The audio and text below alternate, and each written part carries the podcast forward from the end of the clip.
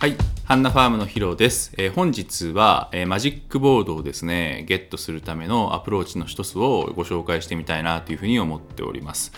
マジックボードって何かっていうと、人生で忘れないサーフボードですよね。えー、私の場合ですと、サーフィン歴21、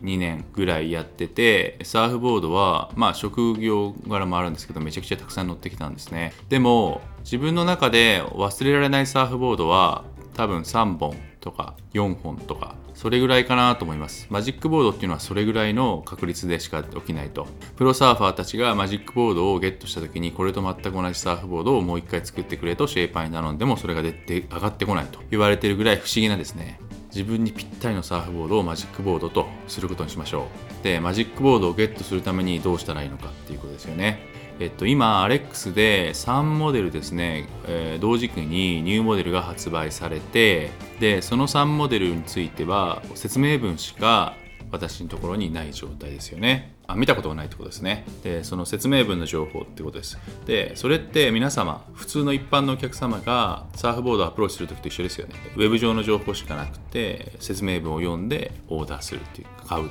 一緒ですよね。その時にどういうサーフボードのモデルあのサイズを頼めばいいかっていうのはアレックスと議論するわけですね私は。で新しいモデルをオーダーする時にこれぐらいのリッター数のボードが欲しいからどういうサイズがいいですかっていう質問ですよね僕から投げかけるのが。でそれはねリッター数ありきでこれぐらいのリッター数が欲しいからこのモデルだとこれぐらいのサイズになりますよっていうのが指標になるのは間違いじゃないです。これはですね外れないサーフボードを選ぶのにすごく大事な指標なんですよ。リッター数っていうのは。あもうこのボード全然合わねえなとかこのボード調子悪いなってならないためにはですね自分が必要なサーフボードの浮力っていうのが分かってると外れないんですよ。その中に入ってしまえばそのボードは機能してくれると思います。その適正のリッター数をずれなければ適正というのは自分にとってね自分にとって必要なのがずれなければ外れはないと思うんですね。だけど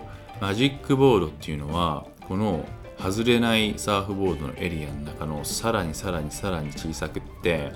この中に当てはまったものしかマジックボードにならない。めちゃくちゃ調子いいんですよマジックボードっていうのは。でそれに踏み込んでですね今回ですねアレックスとメールのやり取りをしてる中で来たのが返事が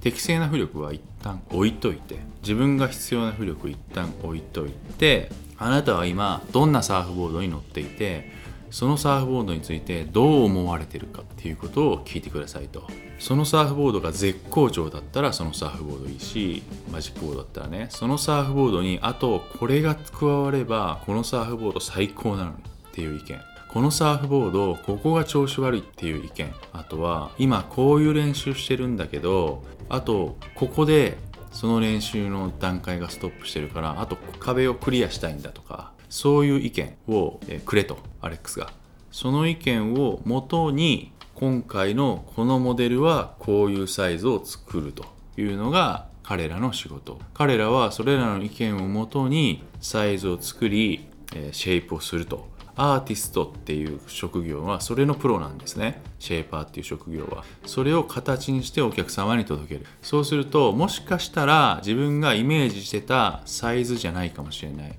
えリッター数浮力じゃないかもしれないんですよ。でもそれがドンピシャで当てはまる。マジックボードになる可能性がこの、えー、外れないサーフボード選びよりもそういう風に頼んで作ったサーフボードの方がドンピシャの可能性があるんですね。なので一度ですね皆さん今度サーフボードをオーダーするときですねカスタムオーダーですよカスタムオーダー。するときにその方法を一回取ってみてマジックボードを狙ってオーダーしてみてください。そのオーダー方法は先ほどお伝えした今乗ってるサーフボードのここが足りない。あとこれがあれば最高なの。そういう意見を出す。それをそのままシェーパーに投げるっていうのをぜひですねやってみていただきたいなというふうに思ってますね。たまにはね自分が思い描いたイメージと全然違うのが来るかもしれないっていうのは私が今思い浮かんだ人生で3本のマジックボードの中の1本。はですね一番最初の1本はえっ、ー、とね全然違った。自分にとってはかなり大きなサーフボードだった。